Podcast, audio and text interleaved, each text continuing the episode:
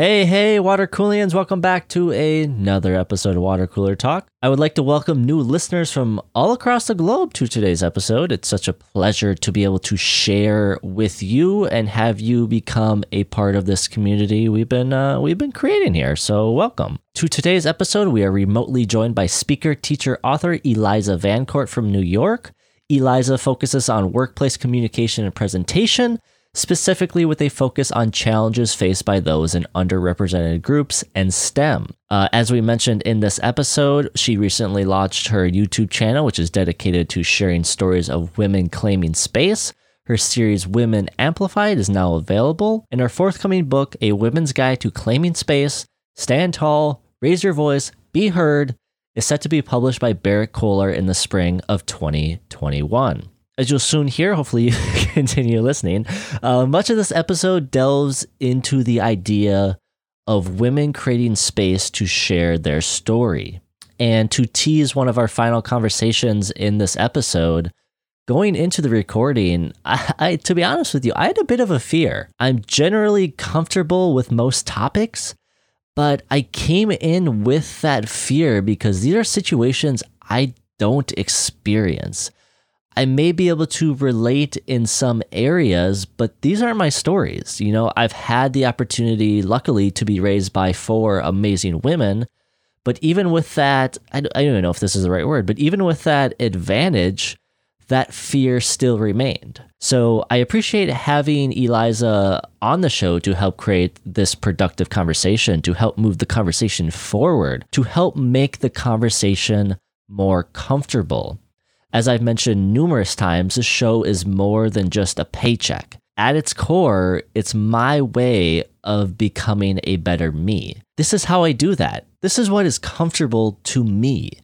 And as we touched upon in episode 16 with Alexander Nedved, sometimes you have to sit in that uncomfortableness, that fear to grow and move forward. I very, very, very much appreciate you, the listener, whether you've been here from episode one or this is the first time you get the pleasure of hearing my beautiful voice, being on this adventure with me. So, in this episode, we have a conversation about the Me Too movement and how the character of James Bond is staying a man in times of change, the divisiveness of Hillary Clinton and what that means for the future of female politicians, and how our clothes can create or destroy our confidence a little fun fact for any die-hard Roar for Change fans. Uh, any video where you did not see below the waist, I may or may not have been wearing pants. I don't know. That's that's all the hint I'll give on that. So, without further ado, ladies and gentlemen, this is Water Cooler Talk episode 37 titled Flip the Script with Eliza VanCort. Enjoy. This is the story of a podcast that takes weird news from across the world. And while many of these stories may seem fake, they're absolutely not because they're real.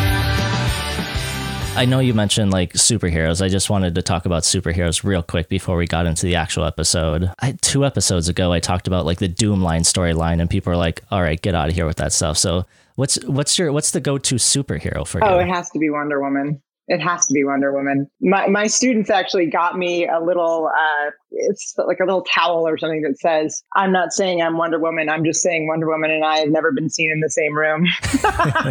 I like that. You would like my aunt. She also is a big fan of uh, Wonder Woman. I'm deeply obsessed with Wonder Woman. When I was little on the playground, if you wanted to play, you had to run out really fast because Wonder Woman was the only female superhero. So you had to haul ass onto that playground because if you couldn't get Wonder Woman, you couldn't play. So, you know, I, I, Wonder Woman has a real place in my heart. She's, she's the best. Uh, Eliza, are you ready to jump into our first news story of the day. I am. Absolutely. All right, our first story is from The Guardian. A female James Bond? Never, confirms executive producer. 007 executive producer Barbara Broccoli has made one thing clear about the character of James Bond his manhood. She states, Bond is male. He's a male character. He is written as a male, and I think he'll probably stay as a male, and that's fine. We don't have to turn male characters into women. Let's create more female characters and make the story fit those female characters. Broccoli 58 heads Eon Productions and signs off on every key 007 hire and fire. Such leverage makes her perhaps the most powerful female producer the film industry has ever seen. It also makes her fiercely protective of the family business. Her father, Albert Broccoli, is noted as the producer for many early Bond films. She does concede that Bond cannot be considered a feminist property, mostly referring to how early Bond films are written in the 50s, but points to the recent Daniel Craig franchise as an example of how the films have been transforming with the times. Bond 25, now titled No Time to Die, was the first project Broccoli has worked on in years in which a male director, Cary Fukunaga, helmed the project. Her last three projects have all championed female stories and have been directed by women. One of those projects, Nancy, was directed by Christina Choe, and had a crew that consisted of 80% female and 50% people of color. Crews in Hollywood tend to be mostly 90% men. Andrea Riseborough, who stars and co produced Nancy, shared her experience on the miniseries Waco about the Waco siege in 1993 on being a woman on set. I was playing someone older than myself, so I asked them to make me look worse. I wanted to look tired and drawn at the end of and at the end of my tether. So I was invisible when I walked onto that set. It was a big shock, and it was all men. I said to the first assistant director, "Do you have any women on set?" He said, "You don't like to hear this, but it's a tough industry." Riseborough, who has frequently worked on Harvey Weinstein produced project, his producer credit for Waco has since been removed, is still coming to terms with the downfall. She states, you can't quite believe how much you're put up with, and how much you've not followed your instincts on a very basic level. And it was collective. The people I admired also weren't speaking up. It was a very confusing, horrible situation. She continues As a woman, I've often had a sort of primal fear on set. You're surrounded by 19 men and you get this feeling inside. I might be overpowered. It's an old, animalistic, very natural thing. And I had somewhat tired of being in rooms like that. You're trying to go through something very vulnerable. You might be reenacting sexual abuse and you're surrounded by guys on a bedroom set. The whole thing can be re traumatizing. Broccoli, who continues to champion female who continues to champion female filmmakers, has been a leading voice in providing the Times Up movement with funded research into gender equality, which has helped inform their statements and help spread fact-based opinions. Yet even in those moments, she still acknowledges how much power for change is in her hands. So, Eliza, you've been a part of the acting world since the age of 11. How does or can the space, the feeling of a room shift based on the demographic present? Radically. I mean, I always tell women, and I, will I'll say this to you if you want to understand how it feels, I would ask you to imagine flipping the script. So, imagine that you walk into a room and you're on set and you're the only man or one of two men and you have to you're wearing scant, you're scantily clad and you're standing supportively behind some man let's say in an action flick or something like that. And the dp is a woman so that person is zooming in on you. The director is a woman. Everybody has that perspective. Think about how would you feel completely comfortable expressing your feelings from your perspective as a man. I think that you might feel a little careful, even with all the male privilege that you have. And so I think that women, when they uh, when we walk on set and we are in a predominantly male dominated industry, it definitely makes it less comfortable. Absolutely. Well, yeah, I imagine that the shift in the power dynamic makes people very uncomfortable and kind of you lose that strength in your vulnerability because it's like, well, like as you know this actress says it's like when you're surrounded by 19 men just that animalistic instinct of if something goes wrong i'm in a bad situation here. Yeah and i don't even know perhaps it's animalistic or perhaps it's training. So I, I i hesitate when people say animalistic because i think we're sort of we're trained in society to do different behaviors. And i think if you start saying words like animalistic then you also have to attribute that to men. And you have to say that men naturally are more violent. Statistically, men are more violent, but I don't think men are naturally more violent. So I, I so I, if you're going to apply that to women, you then have to apply it to men, which means that everybody is sort of not behaving that well some of the time, or some of our, in, and I don't even mean behaving well in, in terms of, oh, I'm behaving badly.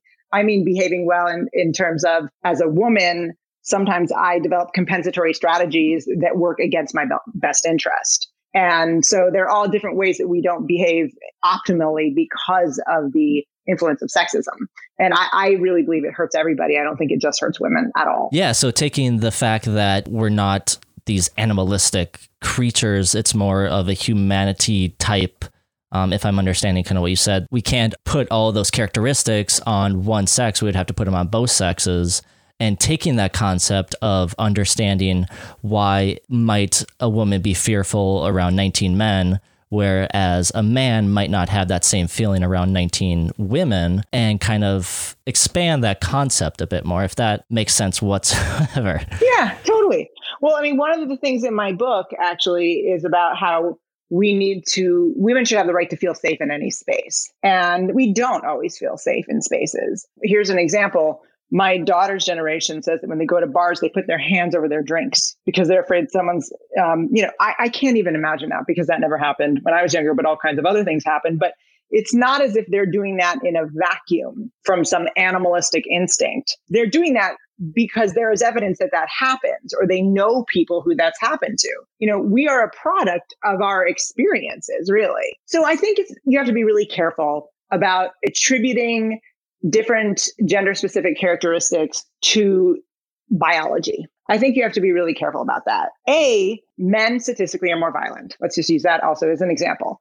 Does that mean that men are born more violent? I don't think so. Women statistically, I have found have some compensatory strategies that they use to survive in the world because if they are straightforward, for example, they're going to get pushed back with their communication. So women tend to do more passive aggressive behaviors because they've learned that that is a safer way to get what they want in certain situations. Is that because women are born more passive aggressive? No, it's because they get pushed back for being straightforward. And so they're finding workarounds. And there are characteristics that both sexes have that are really wonderful that I also don't think are innate. So I think that there are things that men do that, for example, men seem to know what they're worth more. If, if a man is asked, how much do you think I should do for this project, for example, they will usually ask a reasonable amount, whereas women will undersell themselves. Women tend to be more empathetic. I, I don't think that that is because women are born more em- empathetic. I think it's because women are expected to be more empathetic from a young age. Or if you want to use just research, and I won't go on and on about this, but if you want to use some really interesting research, you know, there's all of this research about interruption and how women are interrupted more than men and they are interrupted by men. You could say, using that animalistic argument, okay, so men are just inherently rude and they interrupt all the time, which I don't think is true. But actually, they've done research on this, which is that women, little girls, are taught to not interrupt. So when a little girl interrupts, they say, don't interrupt, honey. When a little boy interrupts, they're not taught to stop interrupting. So it's not that little boys are taught to interrupt. They're just not checked when they do it, which means when you get a man and a woman together, there the boy interrupts and the girl shuts up. And that's not because of any inherent thing. That's because of training. And so I, and I think when we think of it as training, A, it doesn't vilify any gender, which is really important. And B, it shows us that we can do things differently, that we have a chance to do things differently because if it's training, you can untrain the world, you know, in the in the more negative things. Uh, I don't think untrain's a word, but you know, we're going to go for it. No, that's interesting that you brought it up because, like, to let you know, my background is in animal behavior. Fascinating. No way. So a lot of like how a lot of how I see like behavior in humans is based on very animalistic things but i've also through the years and working with people and working in like the marketing and advertising field is how is that changing based on behavior yeah. you, you know you have that story like you talk a little bit about what you sent me about the the childhood with the uh, isaiah boy yes. And him hitting you and then his mom being like oh that's how he just is showing how he likes you that's why he's doing it so this isaiah boy is growing up and i would imagine this is not an isolated incident and he's growing up and as a man he becomes more violent than what you would say a normal person would be because it's surrounded by this culture. So at least for me, like I've I base a lot of how I see interaction and people's behavior on the animal idea of everyone needs to eat, everyone needs to sleep, and everyone needs to procreate. But then because humans have advanced intelligence and we can speak and we can communicate and we're influenced by the culture around us, kind of building the behavior from that? Yeah, I think that we're taught all kinds of messages. And when I tell that story about Isaiah, all of my friends have an Isaiah story, all of them. I remember when I was with this teacher, you know, and I ran to the teacher because somebody had spit on me, and the teacher said, Oh, he just likes you. We're teaching our girls that you should never be hit on or spit unless it's with a man who likes you. And we're teaching our boys that it's okay to hit only if you really like the person which is insane. Well, yeah, and then you create like these super toxic relationships where abuse is very prevalent because they both think this is part of a relationship. Right. And it's okay. And not everyone, of course, is going to go out and do that. But if there's any trauma, you know, we're going to act out our trauma differently. So a girl is going to be more, you know, likely if you're acting out your trauma and she's been given that message to be on the receiving end, and a boy will be more likely to act out his trauma with violence. But I have to wonder if we weren't taught these messages over and over, if that would always be the outcome. Mm-hmm. That's a very good point. And kind of moving back to the basis of this story. So, in a previous episode with Cecil Harris, we talked about impactful change coming from those involved behind the scenes. Specifically, in that episode, we mentioned umpires, tennis directors, etc. In the case of the entertainment industry, how do women continue to create a safe and respectful space behind the camera? You know, producers, directors, really all the way down to PAs and assistants. Yeah, that's an interesting question. And I actually have kind of a, a different take on it. You know, in the film industry, uh, women account for 51% of all movie goers. But on the top 100 grossing films in 2019, 12% of the directors were women. 12%. Kathryn Bigelow is the only woman to ever win an Academy Award for Best Director. And only five women have ever been nominated. Of the 500 films in 2019, movies with one female director uh, employed more women writers, editors, cinematographers, composers, uh, you know, than films with exclusively men. That's according to the Center for uh, Study of Women in Television and Film. So, you know, and in these top in these top films, that 100 grossing films, 12% of the women are directors, 20 women are 20% writers, 2% DPs are cinematographers, 26% producers, 19% executive producers, and 23% editors. I think the question of how can women uh, create a safer space is, is actually not the right question to ask. I think the question is because women are creating a safer space. I mean, there's there's every bit of evidence shows that when you have a more even distribution of genders in a workspace, that women are treated better. I mean, that's just a fact, and we we get less sexual harassment, all of those things. But the thing is not that it's really the onus is upon the men to hire more women. And, and the way that I sort of describe this in terms of a safe space is imagine that you're walking down the street as a woman, right? And I, oh, this happens to me all the time with clients. I'll give you an example. Um, I've had universities, I work with a lot of universities, and I've had universities say, oh, you know, the women are really having a hard time in this department. And when I end up talking to them, they're receiving tons of sexism from their from their boss. I teach them how to navigate that sexism. But really, their boss should stop being sexist. If you think about a woman you love, your sister, your daughter, your mother, and she's walking down the street and people are whistling at her, is your first instinct to go up to her and say, you know, you really should be a little more careful so people don't whistle at you? Or do you want to go punch those guys in the face and say, stop whistling at my mom? Mhm. Right? Yeah. It's not the woman's responsibility to make it a safe space for herself. It's the people who are perpetuating the unsafe space who need to stop the behaviors. I think it's the most stupidest defense when, you know, there's a sexual assault and the first thing the defense lawyer says is, well, what were you wearing? To kind of break down the character. I think it's a ridiculous way of breaking down a woman's character who's been assaulted because why does it matter? Like, we have this idea that if a woman, you know, as we'll talk about more in the third story as well, but as if a woman dress is provocatively, then she creates the victimness of an assault. To kind of to your point, it's not about a woman dressing more modestly.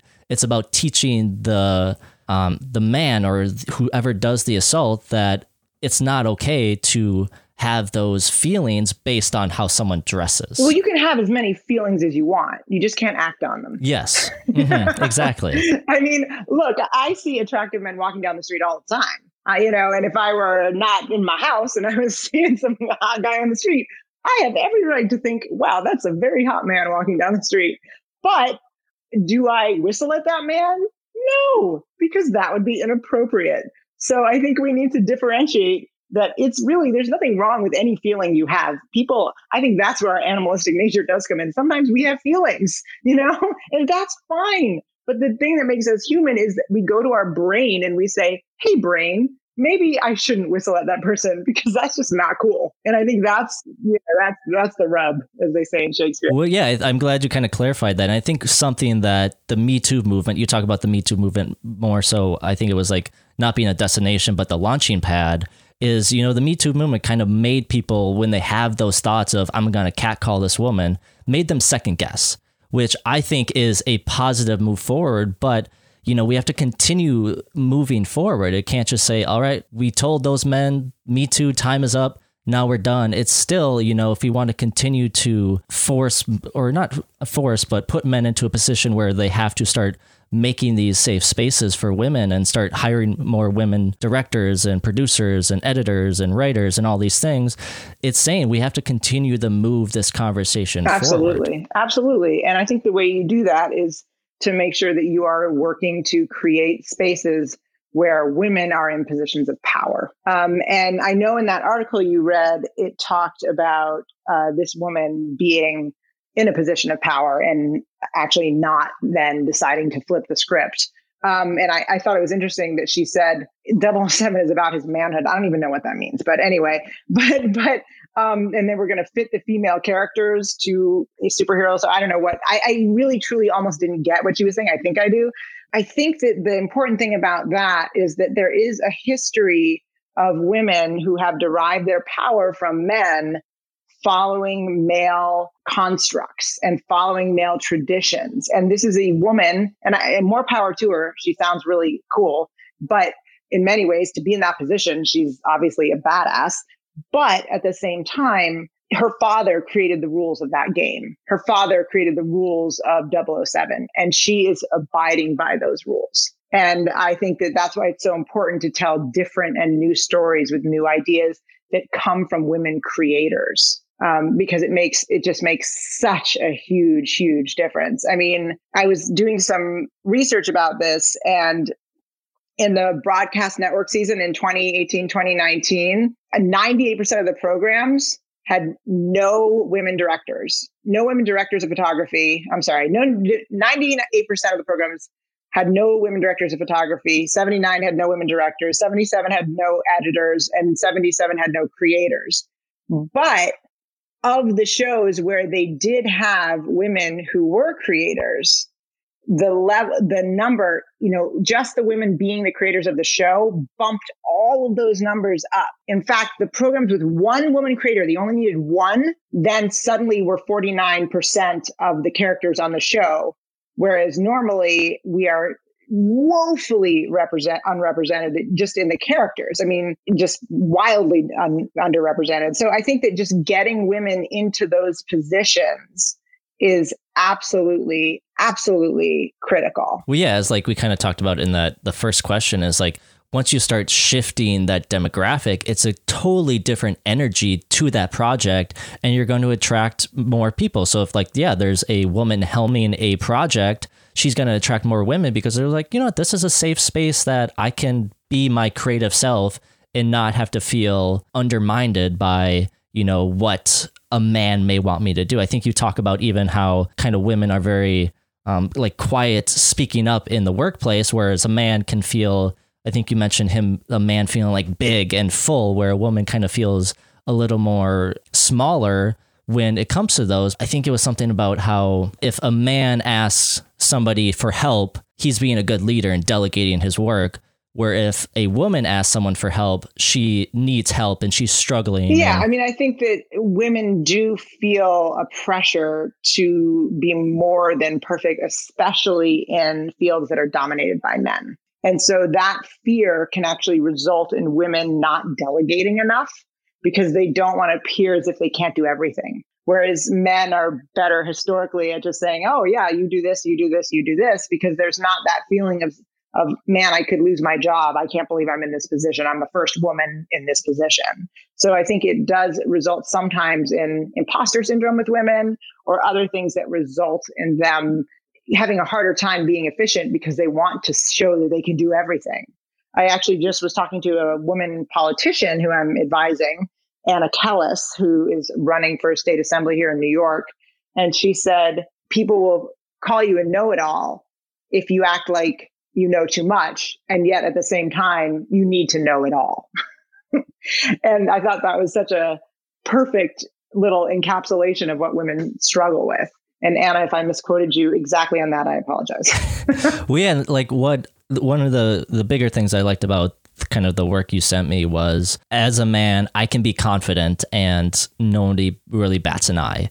But, and this will also kind of tie into our third story, but if a woman is confident, she's kind of seen as like, oh, she's kind of high maintenance and, you know, she's kind of high strung and all those things. So it's interesting how that dynamic, especially at such a professional level, is still mm-hmm. represented. Oh, absolutely. Absolutely. It's, you know, it's alive and well. just look at the latest election. uh, and then Eliza, to kind of wrap up the story specifically for um, entertainment and media, why does equal representation matter? We, all right, this is a really important question. Society is shaped by the stories that we tell. And if you have one perspective represented, the stories you're going to tell are from that one perspective. And then that perspective makes the rules if you think about back in the day, Leave It to Beaver or any of the old shows or movies, the roles that women played taught us the roles we could play. There was only one Wonder Woman on the playground, as we said earlier in that conversation. So, first of all, it's important for women to be in positions of power because we need to tell our stories, because our stories are our power. We don't uh, someone I interviewed recently for my Women Amplified series said men carry the swords and women carry babies in baskets. And the people with the swords tell our stories because they are they are the victors in history. But there are all kinds of stories going on at the same time that maybe that we are not telling. And both of those stories need to be told. And until we have more women telling our stories, we are not going to be as empowered. And the best example I can give of that is the Me Too movement.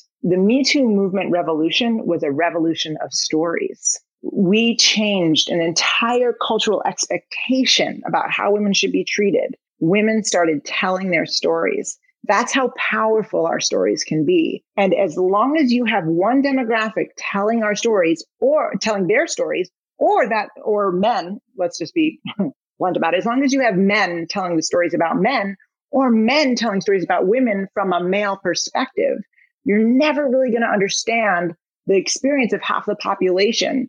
And that has radical implications on who has power, how decisions are made. It even has implications on what businesses rise to the top. That's the first thing is we need to tell our stories. And until we are in a position of power, at least 50 50, 50% of the world's stories are not told. And that diminishes women. And by extension, if one part of our society is diminished, we're all diminished. That's the first thing. The second thing is we need to have women in positions of power because women deserve to be safe in their workspaces. And as we know, from everything in Me Too, Hollywood is traditionally, especially because it's so focused on your appearance, Hollywood is really an ecosystem that is very prone to women feeling unsafe. And so the more women we can get into positions of power, the better. And I'm just going to end. I'm sorry, I'm rambling. This is so important. I'm got to end with the final story. So I have been going to the par- the Park School of Communication. I live in Ithaca, New York, and every year I go to the Park School and I give a talk to the directors, the young student directors, and I tell them how do you communicate with actors? That's the whole talk maybe 20, 15 years ago, when I would go in there, it would be all young white men, all young white men. And then I would go see their senior thesis day, and it would be all the stories of young white men. I didn't see myself in any of those stories. Now I go in there and I'd say it's 75% white men. And when I go to see the senior theses, 25% of those stories are people of color and white women. They're telling different stories. That's the beginning of where change happens. Because the more we tell our stories, also, the more we tell our stories, the more we can understand each other. And understanding lies at the very foundation of change. I think, no, I think that was a be- beautiful way, a beautiful ramble, as they say.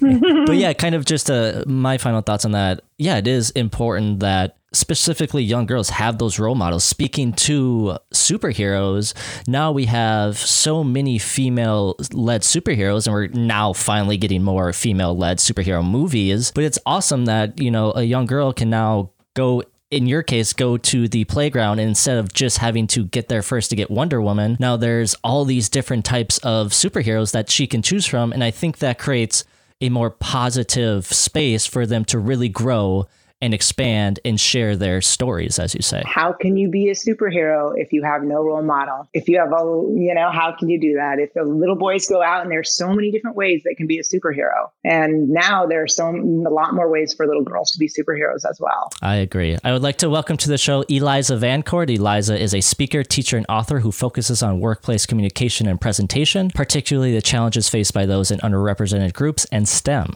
Her forthcoming book, A Women's Guide to Claiming Space, Stand Tall, Raise Your Voice, Be Heard, is set to be published by Berrett-Koehler in the spring of 2021. Eliza, welcome to the show. Thank you so much for having me. I'm really excited to be here. Uh, you're someone who travels and does a lot of speaking. Like, how has that pivoted since quarantine began? I'm sorry. It's such a question. Um, well, you know, I'm a gig worker. I, I make my living traveling and standing up in front of people packed together in spaces. it's, not, it's not a great time for that. I, yeah, and I go all over the world. So I travel by airplane to get to where I'm going often. Um, it was pretty scary at first. I would say probably uh, 90% of my work was canceled within the first week of when things got really serious. Uh, and I kind of had a mini heart attack. But fortunately, I have very loyal clients and they have all been, whenever I work with an organization, usually I'm asked back every year. And so they've all been working to find creative ways to work with me. And I'm starting to get online gigs. But I'll tell you, for a while, I was really, uh, it was scary because I had absolutely no income. Now my income is going to start happening probably in June or July, but it's tight right now. It's and I'm in a much better position than a lot of other gig workers. It's it's really scary. If you make your living in front of human beings talking while they are smushed together, rubbing elbows, it's it's time for some major innovation. But that's what I did. I mean, now I have all of these online services, online coaching, and um, I'm giving speeches online. I'm running seminars online. But uh, I had to innovate real fast. I'll tell you that much. But I, I do want to say, just to be really fair about this, that I have friends who are who have over a dozen people who've died who live in the Bronx, and so what I'm dealing with is nothing. Uh, one of my closest friends lives in the Bronx, and uh, she's. We are very fortunate if we are safe and we are healthy at this point. Yeah, well, listeners, if you'd like to connect and be more informed about Eliza, you can do so by heading to www.elizavancort.com. Once again, that's www.elizavancort.com, where you can find more links to her work, including her new YouTube series, Women Amplified, which you just kind of mentioned with your friend Liz, I believe. Yes. And as always, those links will be included in the description of this episode and available under this episode on our website, www.watercoolertalkpod.com And moving forward, Water Cooler Talk Water Cooler Talk is on a mission to help give back to a different parts of the community and kind of give back to those who have helped build us to where we are today. So in each episode, the guests will bring I'm asking guests to bring with them a charity of their choosing to represent. Water Cooler Talk will give a donation in their name, as well as a global platform to spread a message of love, hope, and togetherness. Today, you've brought with you Girl Up. Do you mind speaking to what they do and how they are being a service to the community on either a domestic or a global stage? Absolutely. So, Girl Up was actually founded uh, by the UN Foundation in 2010. And it was founded to help support UN agencies that focus on adolescent girls. And they're, as they say on their website, they're, quote, inspiring a generation of girls to be a force for gender equality and social change. And they have leadership development programs, which have impacted thousands and thousands of girls in clubs. They're in 120 countries and all of the US uh, and all 50 of the US states, according to uh, their website. And I actually gave a talk with them a couple years ago for one of their conferences. I was so impressed with the young women there and what they pulled together. It was just so inspiring. So I thought, what better place to give a little money, if possible, than to an organization that's trying to inspire a generation of girls. Awesome. I appreciate that. All right. Are you ready to jump into our second news story of this episode. I am ready. All right, this is listeners, this is a bit of an older story. This is from June 13th, 2014, but the conversation still applies to today. This is from the Atlantic Politics. Running for president is hurting Hillary Clinton's presidential campaign. The more obvious Hillary Clinton's presidential campaign becomes, the less people like her. At the time of this article being published, Clinton had an approval rating of 52%, down from 56% she had three months prior in March, and the 70% she had in December 2012 when her campaign was starting to discuss the what if of her running for president. In September of 2011, Ellen Tauscher, uh, Clinton's then Undersecretary of State, warned Clinton that her approval ratings would drop if America thought she was re entering politics. Uh, did pass away in April of 2019. During this time, Clinton was beginning a tour for her memoir Hard Choices, and it had opened her up to the sort of intense scrutiny that drops approval ratings, particularly concerning her time in President Obama's cabinet and what that meant for her presidential ambitions. Controversies mentioned including her handling of, uh, of American POW Bowe Bergdahl for five Taliban members, Benghazi, and her stance on same sex marriage. But despite the increased criticism, Clinton is still the frontrunner. Her popularity is especially high among women who favor her at nearly a two to one ratio. If the election were to be held today, which would be June 13th, 2014, she'd probably win the popular vote over likely Republican candidates like Governor Chris Christie, Senators Rand Paul, and Marco Rubio. Meanwhile, no current Democrat has risen up to challenge Clinton for the nomination. Now, obviously, six years in the future, we know Bernie Sanders became the Democratic challenger to Clinton's eventual Democratic nomination for president, and she would later lose to Donald Trump during the 2016 US presidential election 304 to 227 in the Electoral College, but did receive 2.1% more of the popular vote. So you've spent some time um, in politics. You were a intern for the Democratic Congressional Campaign Committee. You actually hold a degree in political science. Uh, so I would say you have a better understanding than most of the ins and outs of politics uh, than you know most people would. Do you believe women in politics receive harsher treatment than their male counterparts? And if so, why do you believe that separation exists and how does it change? Oh, I'm so happy you asked me this question because I find this fascinating. I hope I don't bore people right now because I, I just think this is the coolest stuff.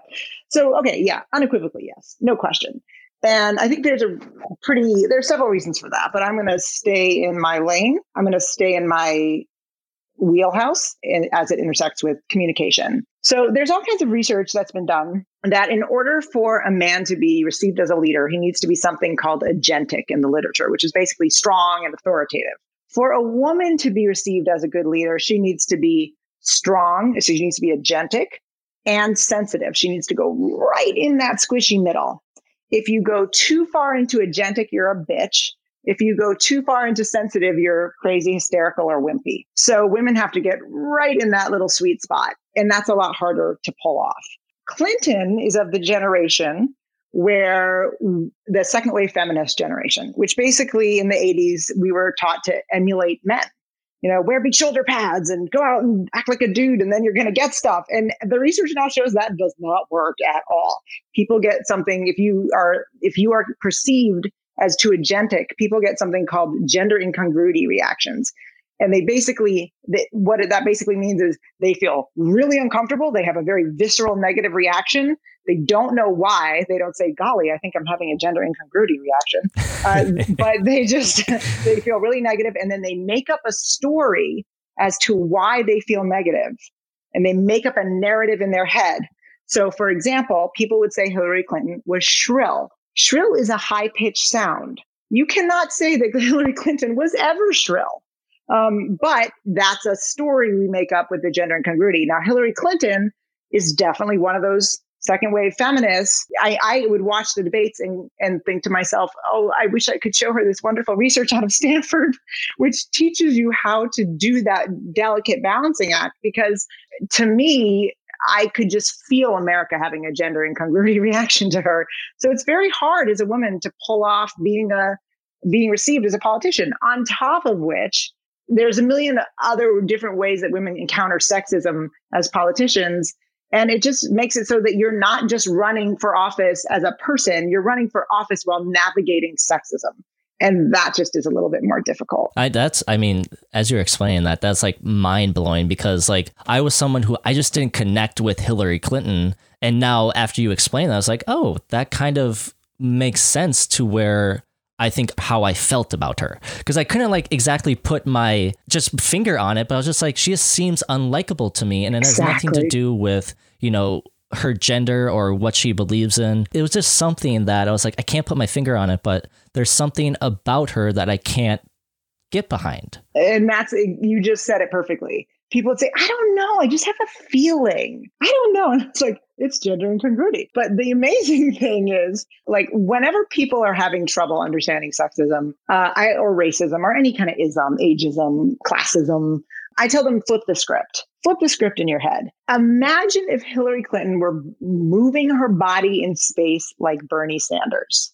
Imagine that she was hunched over, pointing her finger at people, going, You're wrong. You know, people would think she'd lost her damn mind. I mean, she wouldn't have gotten anywhere if she did an eighth of the quote aggressive, because it would be considered aggressive on her. Body language, forget it. Or imagine if she was standing behind Trump and she was six feet tall and he was five feet tall and looming over her, looming over Trump in a debate. You know, she was a six foot tall woman. Imagine uh, what what is the name of that character from uh, uh, Game of Thrones? The big oh Gwendoline Christie. Uh, I don't know what character she plays. Yeah, Gwendoline Christie. Imagine she's she's standing over Trump, leaning over him as he's talking people would lose their damn minds. Well, it's funny that you mentioned that because it's literally the flip. There's that picture of Trump standing behind Hillary at the town hall meeting. It's like, well, what would the thoughts have been if that was a flipped photo? They would say that she was an aggressive bitch, is what they would say. I mean, that's just what would happen. Hillary Clinton does not, she's she's an introvert. And she's not one to share her feelings. Just, you know, uh, actually her husband's very extroverted. She's very introverted. She's very careful with her feelings. And on top of which, she knows that she, if she shows any feelings, she's going to be labeled as as bananas. So she has to be so measured and careful.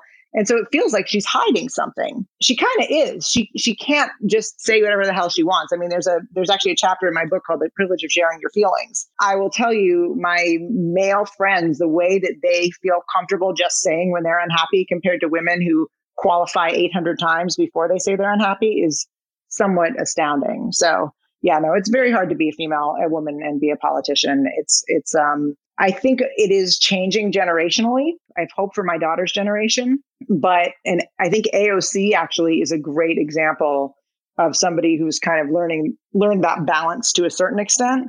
And young people love her because they have they have more fluid gender expectations. So they're not having those gender incongruity reactions quite as much. Well, interesting that you brought up AOC because, like, specifically from that question, I remember when uh, a bunch of Republican senators got on her case for playing Animal Crossing. And, you know, I guarantee tons of other governors and, you know, House of Representatives, like, they play video games, but for some reason, they're like, we need to focus on her. And I even just watched Michelle Obama's Becoming documentary on Netflix. She talks about how, you know, women especially in politics, tend to receive a lot more attention to their appearance, their personality, and their family than a male candidate would ever. You know, she talked about, um, Michelle talked about how, you know, she actually had to have a stylist for every single dress she wore, for every single appearance. And you look at Obama, the only thing people remember about Obama's appearance was that one time he wore a tan suit. Right. And he's also a black man because I'll, i can tell you that if Trump wore a tan suit, uh, no one would care. Yeah. I mean, that was, I think, in, indicative of the fact that also he could not misstep either because he is a black man. And so he was going to get a lot more pushback for any tiny misstep, uh, a lot more push, pushback than Trump. I mean, again, flip the script. Imagine Obama saying that he grabbed women by their genitals. Would he have been elected? I'm going to go with a big fat no. Yeah, that's a very good point. It's like, yeah, there's almost this double standard, especially in politics, especially in the entertainment industry, as we talked about, you know, before that men have a longer I I don't even know if this will make sense, but men have a longer leash on what they're able to do. And women are kind of on this short leash where if I do this or if I say this, my whole political career could be ended. You know, one of my least favorite senators of all time, Roy Moore, he still got elected even after all these things came out about him being a, you know, predator to young women. And it's just like, as you say, if you flip that script, would that still happen if it was a female doing that to you know no. a young boy? No i mean I, yeah. I mean whenever you, it's so helpful flipping the script. It really is. Um, because whenever you do flip the script you suddenly say oh yeah no. And i think uh, some of this is so normalized for us that we just kind of take it as okay. And it's only when you flip it that you say, but is that okay? Is it really? And then you realize maybe not. Would I want that to happen to my daughter or my sister or my mother?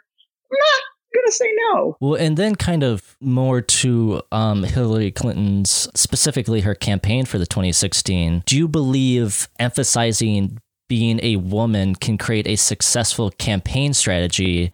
And does the well does the like does the campaign playbook change when a woman is involved in a race? Oh yeah, I mean it completely changes. And you know, you don't need to emphasize being a woman because everybody's going to look at you and say you're a woman and you're standing next to a lot of guys. Everybody sees it. That's why you get so much sexism. But I do think it's important to bring up the issues that are important to you. And if you are a woman, that will be coming from your perspective. And so many of those issues will be a little bit different than some of the men that are running simply because you've had a different life. And that's why we need both uh, genders, all genders represented uh, in the halls of power. Because if we have one gender represented, we're going to work on certain issues and if we have all genders represented, then all of us are going to get the benefit of representation. And that's really the fair thing, of course. And I, I truly believe that when you raise up only one group, everyone suffers. But when we all rise together, we rise farther. Well, yeah, I like the point about, you know, at the lower levels, if a woman's running for maybe mayor, she's going to have more, you know, health initiated platforms because that's just the culture that she grew up in. As we talked about, you know, your young friend Isaiah in the beginning of this episode, you know, your culture is basing things on what your future adult self fights for. And if you're like sexually active and you want to support, you know, Planned Parenthood, there's a, a high chance when you do get into politics, you're going to want to support those things over, say, tax breaks for homeowners or something like that. No, no, I think that's great. And actually, what you just said actually revealed exactly why we need women's perspectives because most men associate Planned Parenthood with sexual activity, whereas actually Planned Parenthood, that is not all that they do. In fact, a large portion of what they do is OBGYN health and just, you know, pap smears and things that save women's lives and breast exams. And so we associate, and so that's a great example of, you know, you hear these politicians saying close Planned Parenthood a lot of women are going to lose access to affordable health care. And so that right there is an example of why we need to have both perspectives represented, because that's why a woman's going to fight for for uh, Planned Parenthood more because she knows the service that they're doing for women to the community that goes well beyond birth control or the abortion debate. No, I'm glad you brought that up. I was definitely wrong in that description of it. And I'm glad you kind of informed me on how to move forward on that because that is like subconsciously, that's just what pops into the head. And if we're able to get more of that equal representation, you're able to get a more equal idea of what's needed from these different platforms. Yeah. And I got to just like kind of jump in and say, I think it's really important when we talk about gender issues and um, this is me being a little, I mean, I'm a communication person, so of course I'm into semantics. But using the word wrong, yeah, I guess you could say technically you're wrong. But from your experience, that's probably you're probably right, right? You probably have experienced Planned Parenthood as like, oh, my girlfriend went mm-hmm. to Planned. I mean, I don't know if you did, but my girlfriend went to Planned Parenthood. Um, and if I'm talking about something with the male experience, you know, I'm talking from the female perspective. Mm-hmm. And so I might not get a huge chunk of it because I haven't lived it. I, when I think of wrong, I think of sort of bad. That's why I think, again, we need to have all these perspectives represented because it's not that it's men have a bad perspective. It's that we don't want it to be the only perspective represented or the primary perspective represented. We want that perspective, of course, though but we just want the other one as well. Yeah, and that's I mean a good point. It's like at least for me, and you know when I eventually have kids, like I want to be able to have a very world view when you know we're talking about these issues. And even in this third story, like I had to call a friend and kind of get her ideas on what is your perspective on this because. I think that's one of the most important things that at the end of the day, I can only speak from the male perspective. You know, I can't sit here and tell you what you should think as a woman. I can only speak to what I know as a man. Yeah. And I think what you did is the step we all need to do, which is talk to somebody who has the experience you don't, when I'm trying to learn about race, I'm not going to go to a white person and ask them about race. You know, I'm going to go to my yeah. friends of color and say, "Hey, I'm not black, and I have this question because I don't understand this thing because I haven't lived it." And there's no shame in that. In fact, that's what good allies do. Well, and then just continuing on to the future of politics, how do we create this future of equality and equal representation now this time in politics while still respecting the idea that, you know, women are deserving of the seat at the table and making up for lost time. You talk about um, the scarcity myth uh, in some of that work you sent me. So, how do we continue to create this future of equality? That's a tough question. I, I think the only way to do it is with an intersectional approach. And what I mean by that is often in the feminist movement, it has been associated with white women. And as long as you only have white women working to help white women rise, we're not going to have unity. And without unity, we don't have strength. So I think that women need, white women have more power generally than women of color. I think white women need to start engaging with issues of race. And for, that's one of the first things we need to do. We need to understand that when you're talking about women, you're not just talking about white women, you're talking about all women. Because if we can unite, we will be so much stronger because we are 50% of the population. Uh, but we're not, white women are not 50% of the population. So I think that's the first thing is taking an intersectional approach, which means attacking isms on every level. That means classism, racism, ableism, all of the isms. Uh, I think those are, that's the first step. And then beyond that, I think we need to start educating people about these isms and un- educating people about how they impact our emotional life and how they impact the choices that we make. And and finally, on a just on a really basic level, I think people just need to look at fa- general fairness and say to themselves, is it are we going to live in a more fair world if uh, an entire part of the population does not have access to the same amount of power as a different group. And if you think that's possible, then please show me that world because I would love to see it. But I don't think it's possible. So I think the only way we're going to live in a fair and just world is if all of us get access. And the only way all of us are going to get access is if people start actually thinking, I am going to support women candidates. I am going to promote women candidates. I am going to work for women candidates. And when I hear sexism, I am going to interrupt it. So if I hear someone say Hillary Clinton is shrill, I'm going to say, well, actually, you know, that's not true. that's a high voice. And I'm wondering why you think you don't like her tone of uh, her tone of voice because listen to Bernie's. I love Bernie. I love Bernie, but he's not exactly the most, you know, soft spoken guy ever.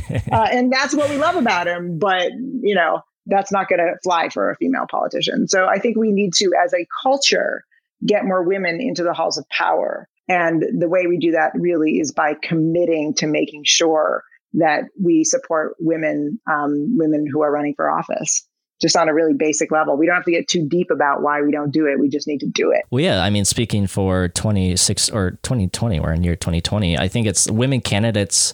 Um, I think there's like the most amount of women candidates on record running for a House seat this year. So there's like tons of opportunity for that change to potentially happen if that's someone you believe in. Right. And my my rule with voting is all things being equal, I'm going to vote for the underrepresented group.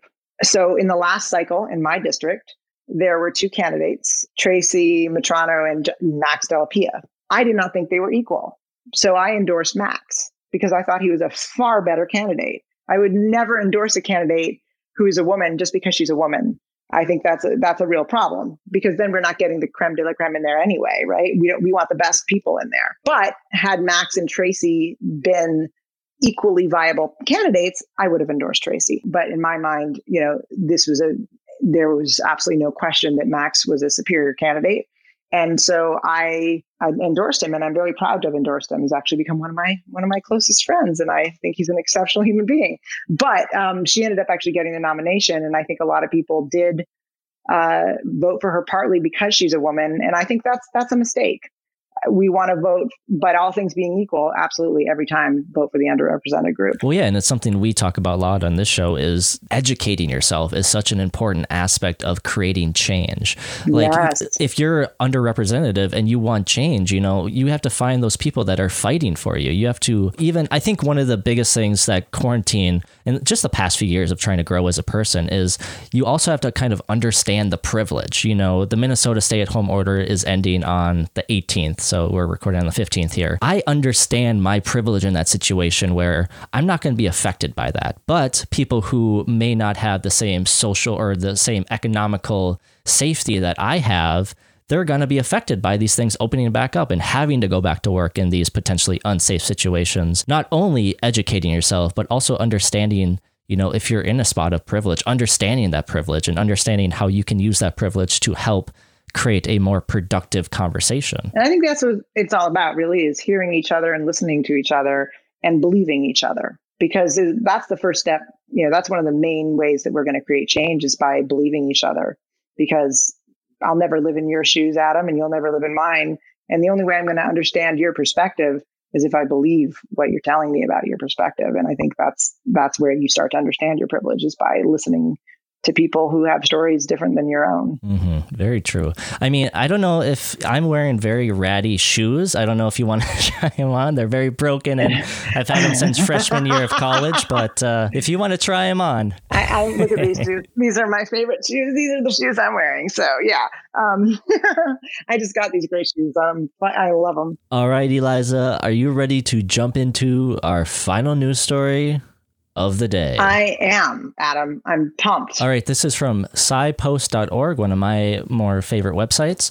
Women dress modestly to defend themselves against aggression from other women. New research from the Social Psychology and Personality Science Journal provides evidence that women strategically dampen signals of sexual permissiveness and desirability to avoid provoking intersexual aggression. In other words, the research suggests that women dress defensively by wearing less revealing outfits when encountering other women. Jamie Krems, an assistant professor of psychology at Oklahoma State, says, so much social psychology has focused on men's cognition and behavior, or has long assumed that male psychology is the default. But men and women can also face some distinct challenges, and this seems especially true when we consider how women navigate their same sex social worlds. This project arose out of a desire to explore how women actively strategically navigate those unexplored worlds. The initial experiment with 79 females and 63 male participants found that people expected women to direct more veiled aggression, uh, such as acting bitchy, towards another woman when she was wearing a revealing outfit versus wearing a more modest outfit. Uh, the amount of skin showed determined if an outfit was revealing or modest in this experiment. The experiment was then conducted an additional three times with 584 women in total, in which those 584 women assessed what types of outfit women might wear to various types of social gatherings. The participants tended to choose more modest outfits when attending an all female gathering compared to gatherings with both men and women. The tendency was exaggerated in women who rated themselves more physically attractive than their peers. Women who considered themselves attracted tended to dress less revealingly when meeting a prospective new female friend, but this was not the case when they were told they would be meeting an existing female friend. Women who considered themselves less attractive tended to dress more revealing when meeting a prospective new female friend than an existing friend. Krem states the findings indicate women are deeply rational and strategic. Women are aware of the threats posed by others and act in ways to avoid those threats. Here, for example, we show that women are aware that appearing and or dressing certain ways makes them more likely targets of other women's aggression, and that in situations where this knowledge is salient and for women most at risk of incurring aggression, women then choose to dress in ways that might help them avoid other women's slings and arrows. Of course, when it comes to how women decide to dress, avoiding same-sex aggression is just one factor among many. The researchers of the study also write, we would not argue that other women are always the sole intended audience for women's sartorial, their style of dress, cues, and or signals. And even when other women are the intended audience, we would not expect that women's sartorial choices are always calibrated only towards avoiding intersexual aggression. So one thing I do um, I'll add later on in our corrections is like just who funded this research because I think when we talk about studies, I think that's very important to talk about who funded the research and why. But anyways, I just want to like jump into this conversation. I try to think of like a good uh, question to jump into it, but I just want to hear your thoughts. I hate that article so much. I think it's so offensive and so shallow. So, I'm not saying you're shallow. I'm just, I think it's a great article to pick because there's so much to unpack. Okay, yeah, that's the most surface level analysis I've ever heard. I was so cringy when I read it. Well, the first thing is never in that article do they talk about the historic roots of how women get power. And historically, men get power through money and power and status, right? Their jobs. And women get power through how they look. That was historically how it went. So you would see, you know, that's why you still see. I mean, look at Trump. Do you think that if he were a, you know, I don't know, he was in a working class job, he would have snagged Melania? Because I'm going to go with no. I don't think she would have looked at him, right? She was going for power and he was going for her you know I, we don't know how smart or not smart she is but i will say that her beauty certainly did not hurt. Women gain a lot of power from how they look. So that's the first thing. So what we're talking about here is power dynamics. Secondly if you know that women are getting power from how they look and they're talking in the article about how there's something in the article about how some women dress down, right? When they hang out with their friends. Is that right? So, like a woman who gets together, I don't remember if that was. More attractive women would dress down when meeting new friends, and they would dress up when meeting existing friends. Right. So, you can be yourself among existing friends. So, if you want to dress up and look great, you're not going to scare anybody. You're not going to be stepping on toes. When meeting new friends, and if you're attractive, you know you have more power already. So, in order to level that playing field, you dress down so that you equalize yourself. So if you're the most beautiful woman in the room, people can feel intimidated if by your power. So what do you do? You lower yourself a little by dressing down a little so that the women who are less attractive who are then dressed up can feel like there's an even power dynamic because we still derive so much power in society from our looks. And so I think that's, you know, one of the flaws in that article among among many, among many. well, one thing that, you know, my friend who I talked to about, she mentioned, she was like, you know, make sure you mention this is like this article makes it seem like women can't be friends. But women can be women are friends. Women are friends all the time. But this the way kind of this is presented is, oh, if I'm an attractive woman, I can't be friends with you because I feel like your slings and arrows are going to come after me. So I think that's, you know, one of the important things is I feel like this paints the picture of there's this idea that women or I think just society in general might even have this, you know, idea that women dress to impress men. But, you know, in this study, obviously we're talking about how women compare to women, but I think that is such an outdated concept. You know, when we talk about pre-war times and war times and that times the 60s, the 70s, the 80s, the idea the the time of the housewife, and I'll put quotations around that, is you were dressing for your man because that's where you thought your power was. I mean, it is where your power was. You didn't think it. It was. You got your goal was to be very, very pretty so you could snag a, a guy who could provide for you if you were a, a woman of a certain class. I mean, working class women have always worked. But if you were of a woman who was a, you know, a middle class, upper middle class woman, your goal was to look really pretty. So you could get a guy of a high status, which means somebody who could provide for you. And that has not changed completely radically because there is still girls still do get their social power in many ways by boys liking them and if you look if you walk into any middle school cafeteria you will see that the boys still hold a lot of the social power and the girls derive their social power from how appealing they are to the boys and so the girl that all the boys likes tends to have a lot of social power. We are still deriving our power from men. That is why in that article, when women get together and they there's that pretty girl, it can be kind of triggering because we all know that that pretty girl who's very well dressed is going to um, have more social power. And so we're trying to be friends and we're trying to get to know each other and we don't want to feel uneven. So we dress down. It, and here's an example, kind of peripheral example of this. So years ago, I was talking to a friend, we'll call him Bob. And I ran into Bob and his wife Jane, these are made up names, um, at a play. And so I, I, I was talking to Bob because Bob and I are very close. We're very good friends. We're colleagues. We're both in the arts. And I don't know Jane. I barely knew Jane. Jane we were talking for a while, and Jane said something like, God, I'm here. And I got really offended. And I thought, why is she being so weird? Of course, I don't know Bob. Like, why?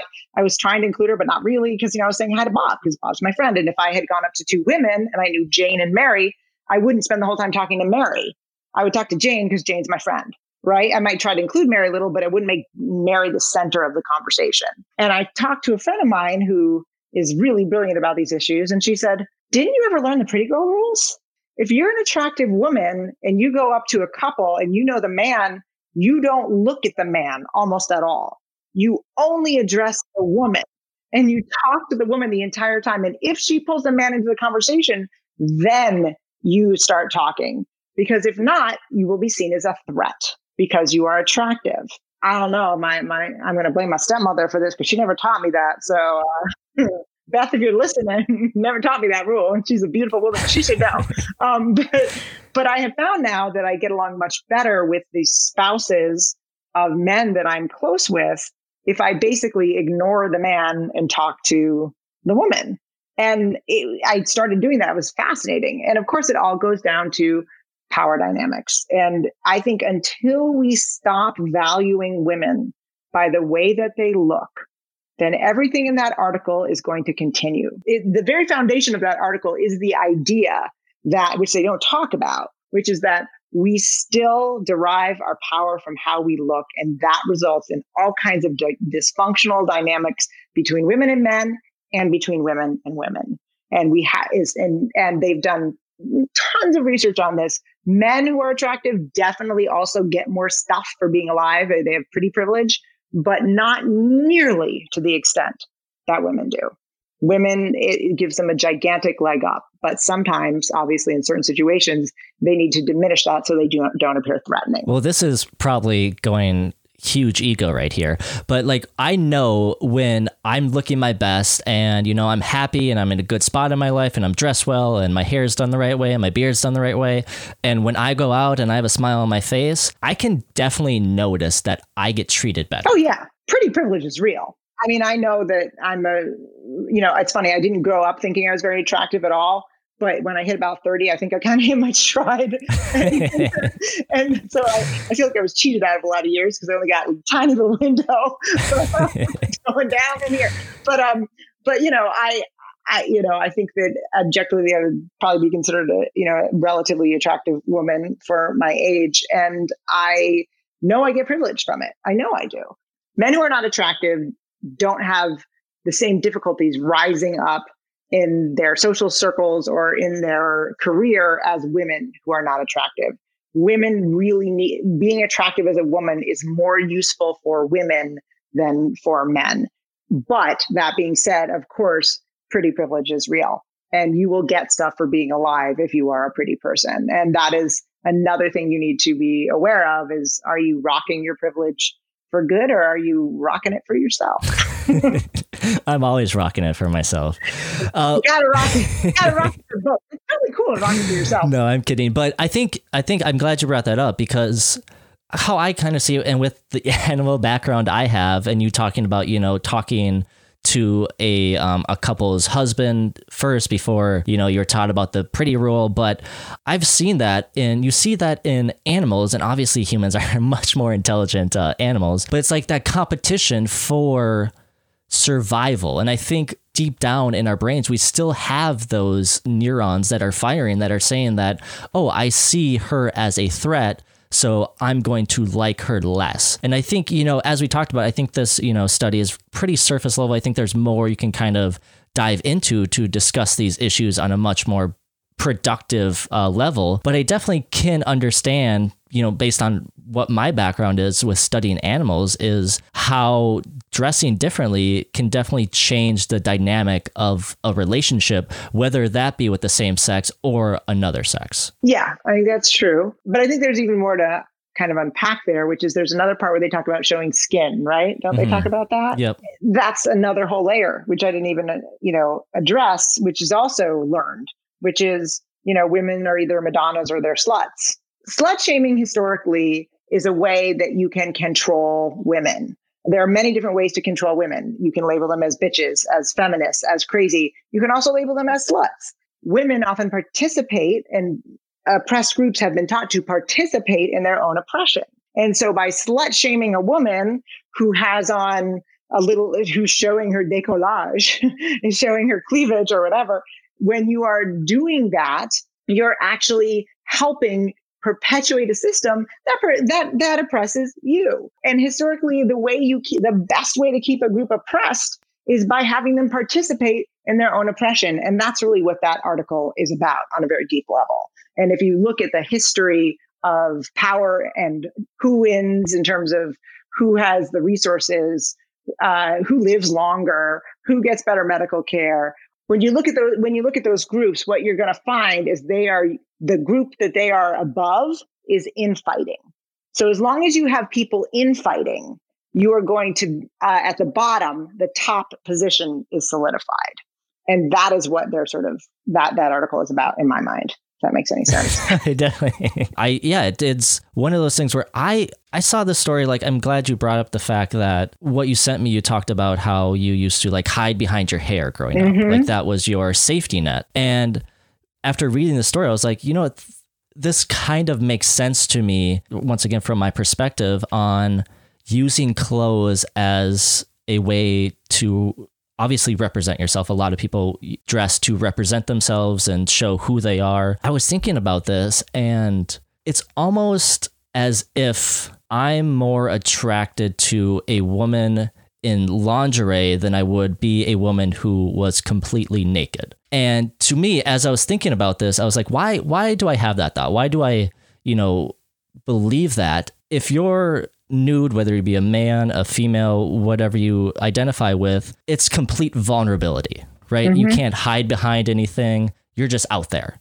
But clothes allows you, lingerie, especially from this example, allows you to dress in a way you feel much more confident. Mm. So I was mm. thinking about it's like, oh, maybe to me, I'm more attracted to the confidence than the actual aspect of what the body is representing. Mm. I don't know if that makes any sense, yeah. but that was kind of like my thought process by reading through the story. I was like, you know what? I could understand how clothing can create this confidence, not only for the person wearing it, but also, oh, this woman that, you know, we've gotten to a point where we both agree to get into the sexual situation. And wow, she looks, I like the confidence that she has mm-hmm, by wearing mm-hmm. what she has. Yeah. I mean, I think we're all, I think that that's sort of a interesting question. And it's, it's also, what kind of confidence is it and all of those different things the way we dress is a costume we're all putting on a costume and it's a question of what costume do we want to wear i mean if i always tell people when i go to my talks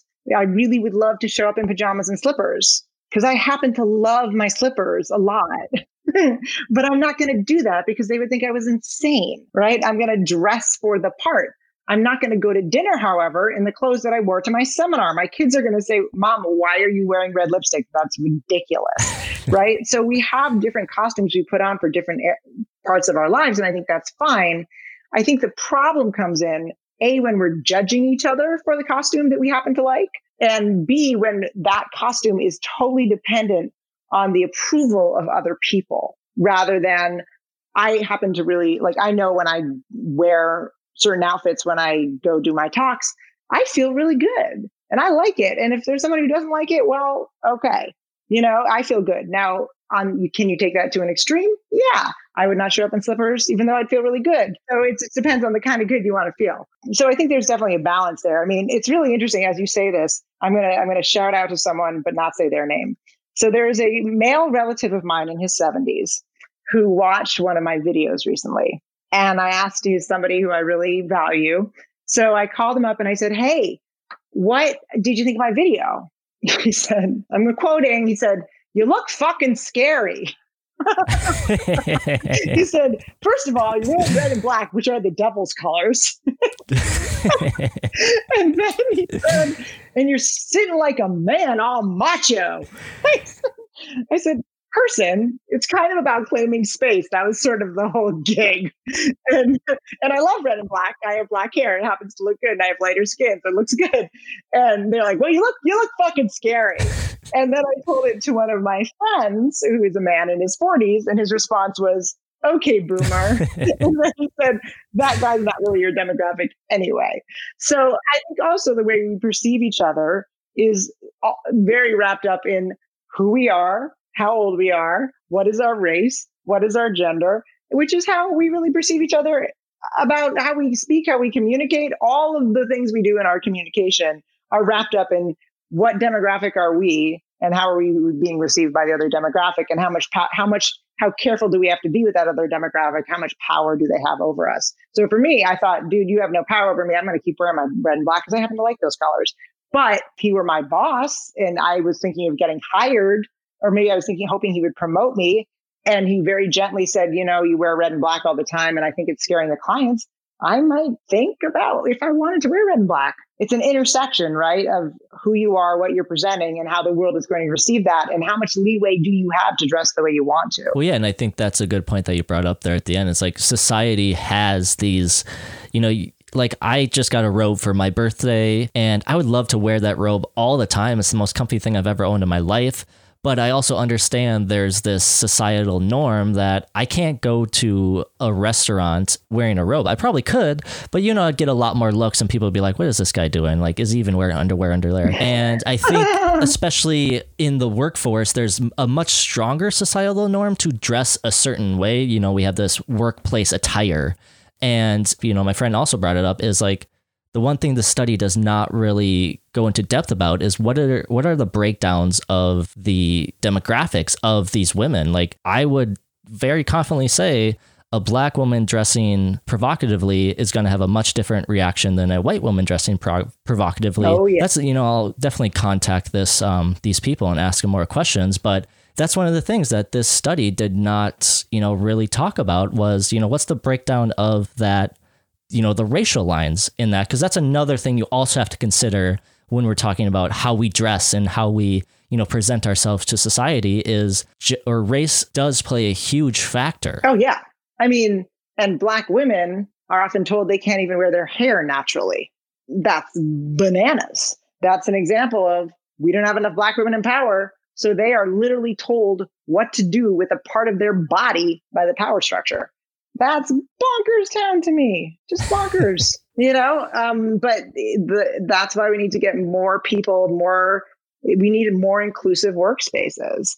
Um, the other thing i didn't like about that article is i could not believe they said the whole thing about uh, more bitchy. Anytime i read like oh yeah this person more bitchy I, I, am just like i actually have a chapter in my book called i'm such a i'm such a uh, crazy bitch and embracing the F bomb. Um, I think the whole title is I'm such a crazy bitch, embracing the F bomb and other bombs. Um, and then I have a little quote. It, this it may not stay in the book. This is a draft. This is a draft. But the quote I have right now is from Lizzo, which says, "I just took a DNA test. Turns out I'm 100% that bitch." and you know, when women are calling each other bitchy, to me, that there are three words that keep women and then the umbrella words under them that keep them oppressed. That's feminism, crazy, and bitch. Um, slut is probably also a peripheral one, but but those three words are very powerful. And when women are calling each other bitches, not in a positive way, um, but in a negative way, that shows me that they are participating in their own oppression. And there's a lot, there's a much deeper conversation that has to happen well eh, beyond their clothes because of course by going after women for the way they look we are participating in an age old practice of judging women by how they their their physicality and their and their physical presentation and their plumage and what they're what they're wearing. So for me the second if i hear a woman call another woman a bitch i think okay it's it's time you know because to me those those words need to be never never used in a negative sense because they're so effective at silencing women those three words. Well I, i'm glad you brought that up because when i'm with the boys I, that sounds horrible. When i'm with my male friends uh, and like we're having conversation drinking the with girls, the boys but you know g- going back to your catcalling example like the only way we're going to be able to create those safe spaces is the people who are doing catcalling are like all right you need to slow down. So it's like even in those conversations with the boys you know it's like you're having that conversation about who you're dating and you reference a woman as a bitch. It feels so derogative like if you're dating this person, shouldn't you have it sounds horrible, but shouldn't you have like some sort of respect for this person? But you're using this word that's bringing her down to somebody below you. But when really, you know, obviously a good relationship is about being on equal footing. And like even the interesting thing that I've learned from this podcast. So, you know, as I mentioned before we started recording, we have a mostly European audience. And we had a story early on about this woman who ran into a a bride who kind of lost it and wanted her like wanted her bridesmaids to pay like $2000 to come to the the wedding but anyways so she ended up calling her best maid a cunt and I bleeped out in the in the final draft. I bleeped out that word, and I got so many emails from people in the UK being like, "Why are you bleeping this out?" I'm like, "Well, it just feels very crass. It's like it's such a crass word." But, you know, based on the UK, they use that word all the time. It's such a normal part of their vocabulary. So I think kind of also have to address where you're at, the geographical aspect of the impact of words, how you dress. You know, people are dressing very different in the UK than they are in the US. You know, now with obviously globalization, you know, people are dressing a little more similar, but there's still those geographical differences um, that you kind of have to bring into the conversation as well. Yeah. Oh, yeah. I remember actually when I was, I think in third or fourth grade, I had a teacher who was here on like a teacher exchange or something from Britain. I had been watching some movie set in uh, Britain. And so I walked in and I said something like, that person was so bloody mean or something, or that person was such a bloody jerk. And she said, You can't say bloody. That's a terrible word. And I, I, I, I thought, What? What do you mean? Oh, bloody? Who cares? But to her, that was really not okay for her.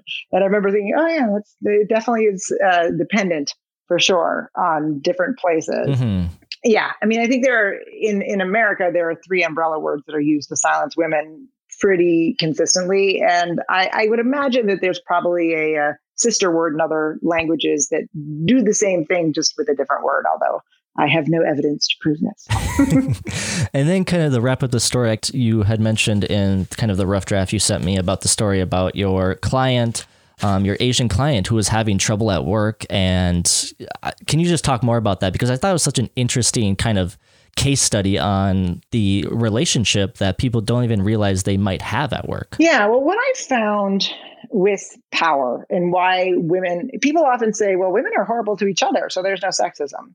And here is what I have seen uh, I see it over and over again. So if you see power as a triangle, and so envision a triangle in your head, and then envision that like at the very top of the, the triangle, almost at the top, but not quite, make a little line. So there's like a little mini triangle within the big triangle. That's how most organizations are. So you've got this little concentrated amount of power at the top. And then at the bottom, you have the least amount of power.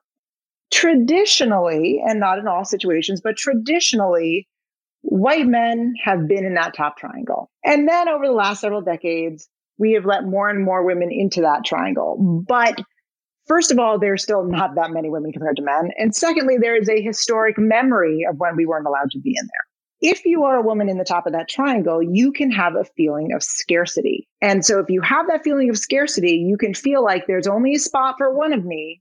And so if somebody else comes in, I have to leave.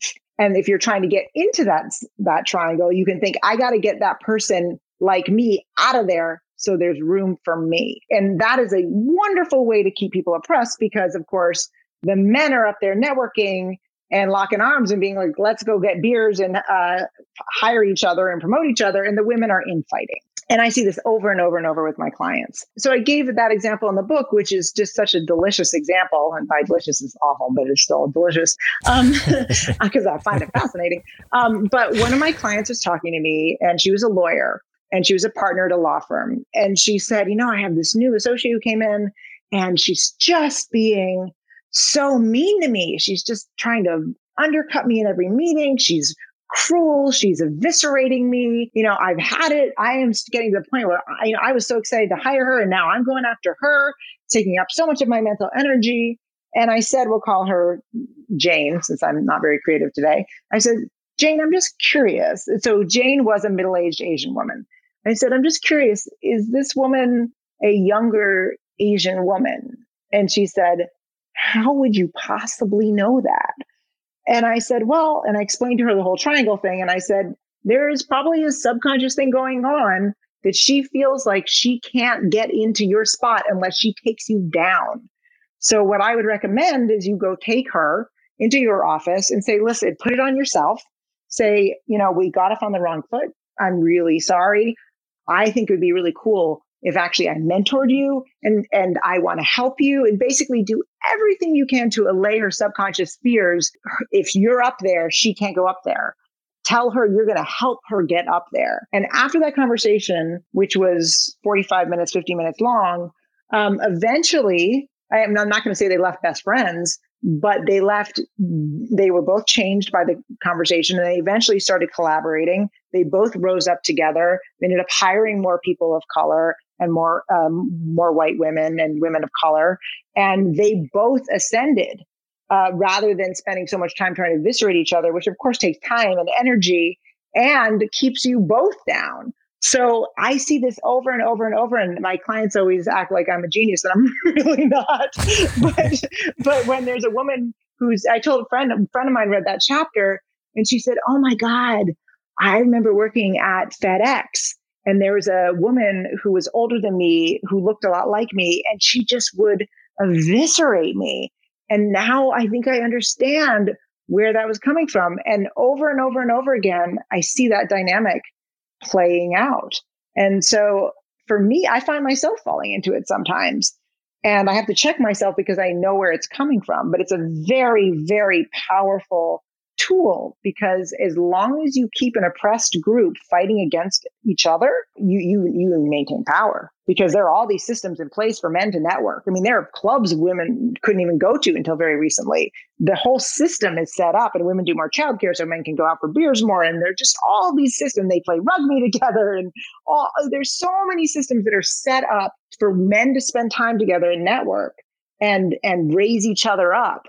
And yet we're we're fighting that's that's you know we're until we stop doing that we're we're really uh, it's going to be a lot harder for us to gain any kind of equity in society. No i appreciate you sharing that. That was like the one thing for, or one of the many things from what you sent me that really like stood out. I was like you know what? That such a good uh, case study on what's going on and how you know we don't even think about these things that we're just doing these things subconsciously because it's just kind of ingrained in what we've always been taught and what you know media is teaching us connecting that back to the first story.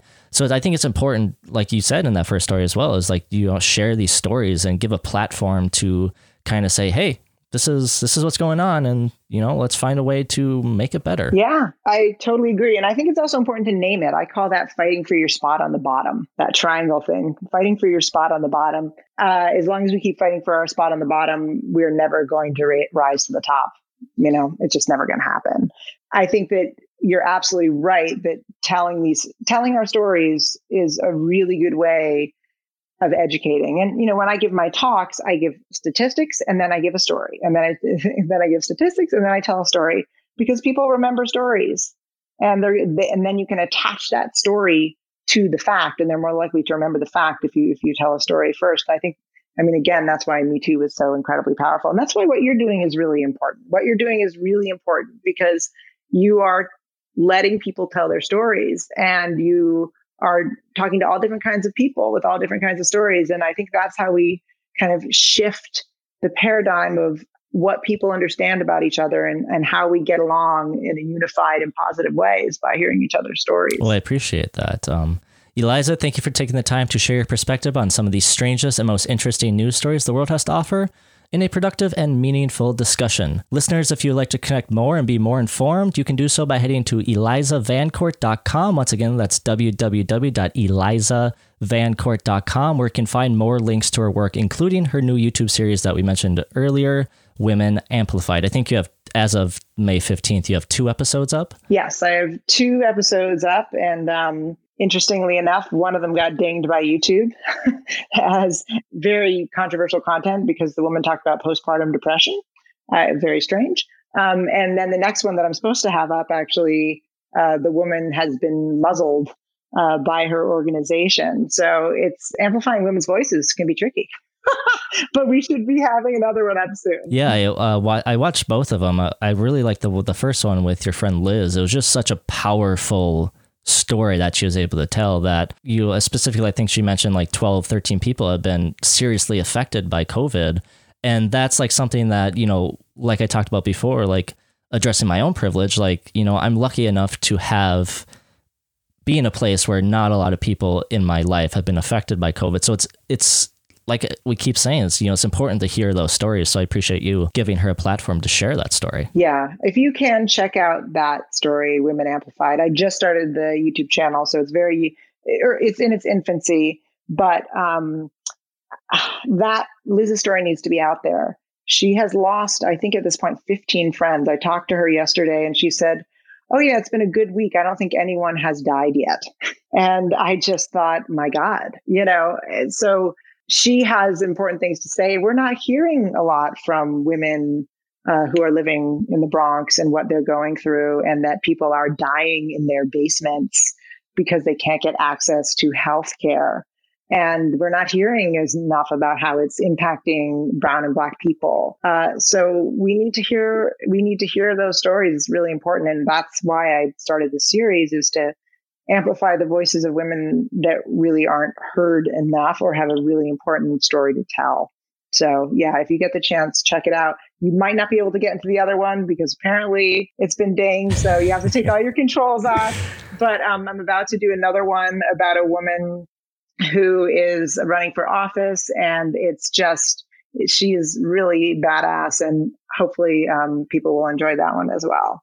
And there are also tips for not being interrupted on my on my website on my YouTube page, which I think a lot of women struggle with. So uh, if you if you're sick of being interrupted, you can check that out as well. Yeah, I think you had like the the Leia, the Force Leia, and then what the the Mortal Kombat. Those two. I'll just yeah, they'll, they'll be a little. Gonna, I, yeah, I'm going to do Mortal Kombat next time, but this one was using the Force because I am absolutely the nerdiest person ever. So, so I think of everything in terms of some sort of sci-fi metaphor. I think of communication like Neo reading the, the HTML on the walls of the Matrix. and I think of stopping people from interrupting as using the force. So, you know, I'm, I'm cool like that. I, Adam, I can't help it. uh, and then as before we kind of wrap up this episode, can you speak to the women's bathroom as somebody who's accidentally only been in a women's bathroom once? And, you know, obviously you hear all the myths about the women's bathroom. Just what are your thoughts on the women's bathroom? I don't know, man. If I told you, I might have to kill you. so I can't tell you. No. Um, well, you know, so my book was going to be originally called, and we kind of changed the title because we found that there's actually a consistent theme of claiming space. But when I was sort of having fun with titles, I thought of how to communicate like a superhero, but it's really not just about communication. So it probably wasn't the best title, but I wanted superhero in there. Um, and then the subtitle was going to be inspired by conversations in the bathroom. The women's bathroom is like no other. It is an incredible space where women feel safe. You will talk to a woman in the woman's bathroom in a way you would never talk to her in any other circumstances. I mean, I've walked into a woman's bathroom, you know, I'm washing my hands in a restaurant and I say, How you doing? And she says, Oh my God, I'm in here and my mother-in-law is just killing me. And, you know, I don't know this woman. And we have this conversation about it. And after my talks and seminars, what I found is that often people will follow me to the bathroom. And I would end up doing another seminar after the seminar or another talk after the talk because women would say, I didn't want to ask this in Q&A, but I have to say this thing.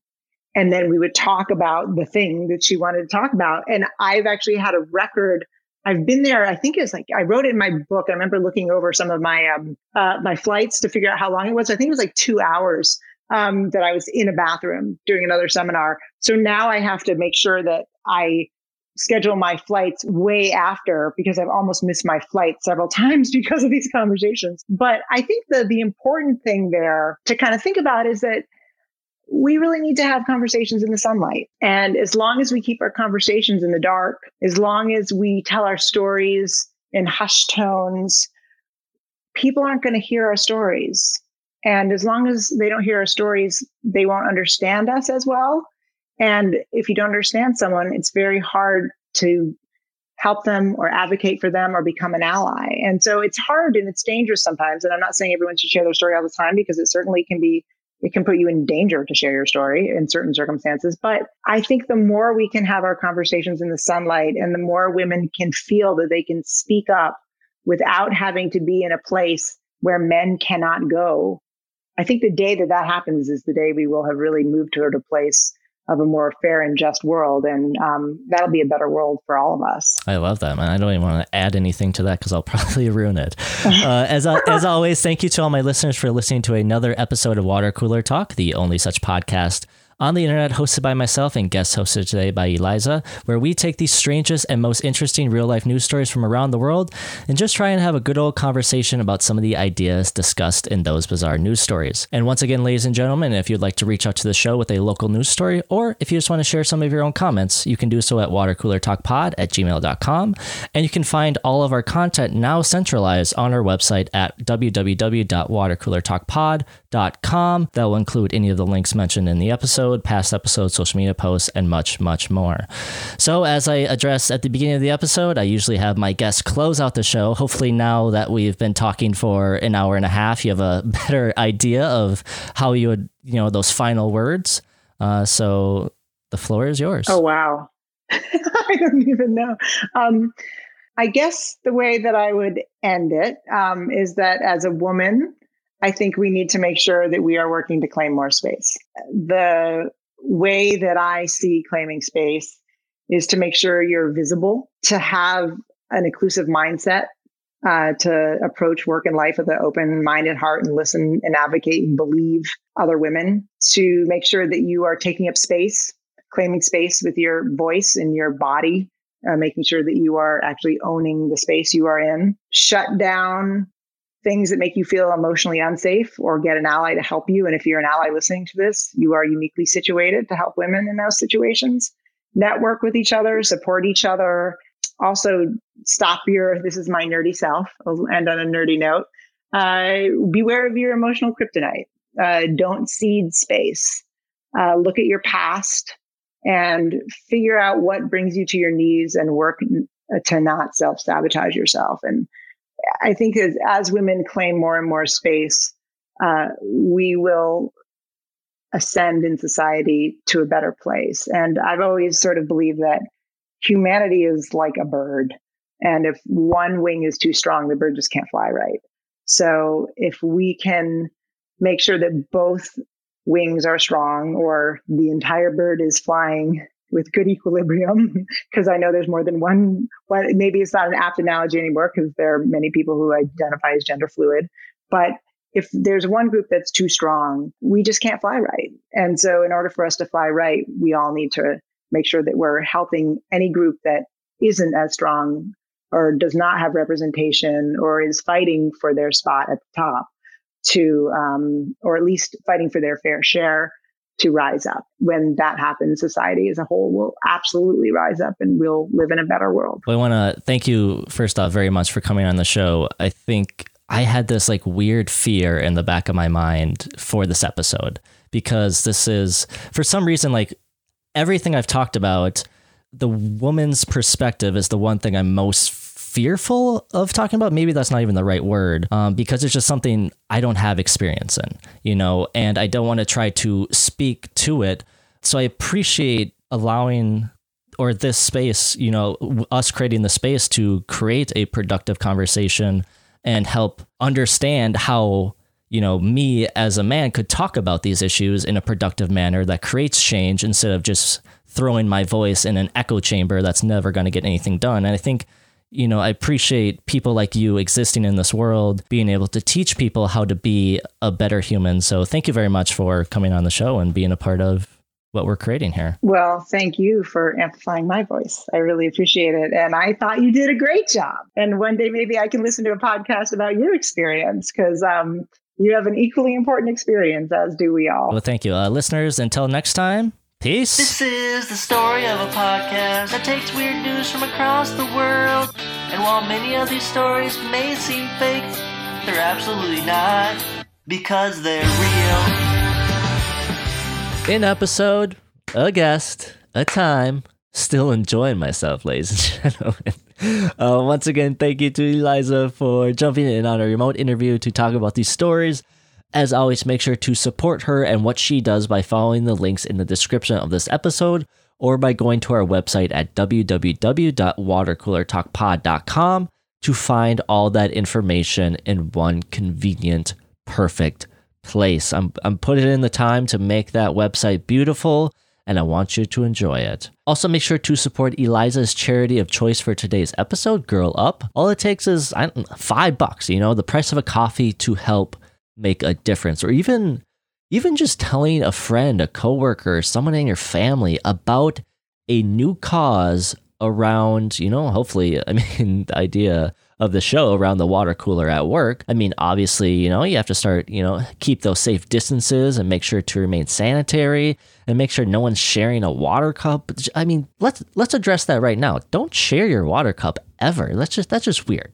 But anyways, supporting good charities that are doing good in this world, it doesn't take a lot. It just takes spreading the message. So, anyways, to the corrections. In the first story discussing the decision to never allowing James Bond to be female, Eliza mentioned men being more violent to add numbers to that fact. According to a study in 2007 by the US Department of Justice, it was found that men commit three times more violent crimes than women do. As for the mention of female director Kathryn Bigelow, she won Best Picture and Best Director for The Hurt Locker in 2008 with, I believe, Jeremy Renner. Was that? Yeah, let me. Yeah, I'm. I'm gonna trust myself on that one. I'm not to fact correct it. And as for many of those figures shared by Eliza, you can find those sources through the Center for the Women Center for the Study of Women in Television and Film, the Annenberg Inclusion Initiative, the 2008 theme report by the MPAA, and the 2020 diversity report by UCLA. In the second story, in which we had a conversation about women in politics, Gwendoline Christie played the character Brienne of Tarth in Game of Thrones. Actually, now that I'm thinking about it, people have not talked about Game of Thrones since it ended. Did anyone else notice this? Uh, so once again, uh, thank you, David and Dan. Thank you for ruining a decade. And then finally, for the second story, I had mentioned Roy Moore being elected after stories of him being a predator to teenage girls were released. Uh, that was not true. He did end up losing the election. But fun fact, he was endorsed by Donald Trump. So I'm not going to add anything additional to that. I'm just gonna I'm just gonna let it sit and uh, walk away. And finally, for our third story, discussing the impact of clothing on our relationships. I did reach out to the author of the study for a bit more information, as we mentioned in our conversation, those questions we had from our conversation. If I do hear back, I will make sure to include an add on to this episode. And then, as a part of this story, I incorrectly called myself attractive. Um, I do, you know, the show is all about being factually correct. And I do want to make it very clear not only am I attractive, I'm also incredibly beautiful, handsome as hell, a catch and a half, and you know what? An all around good hombre. Uh, and then our final correction for the episode, the episode in which the bride goes off on the bridesmaid, was episode 11, Wedding Stress, with our good friend Ryan Beal. All right, Water Coolians, that's another Corrections Corner. Thank you for taking the time out of your day to listen to another episode of Water Cooler Talk. Once again, thank you to Eliza for joining us and talking about some of the strangest and most weird news stories the world has to offer. But as always, that's your corrections. That's your episode. So get out of here. No, that, that's going to be a one and off one. We're not, we're not singing the ending again. All right, guys. See you next This time. This is the story of a podcast that takes weird news from across the world. And while many of these stories may seem fake, they're absolutely not because they're real.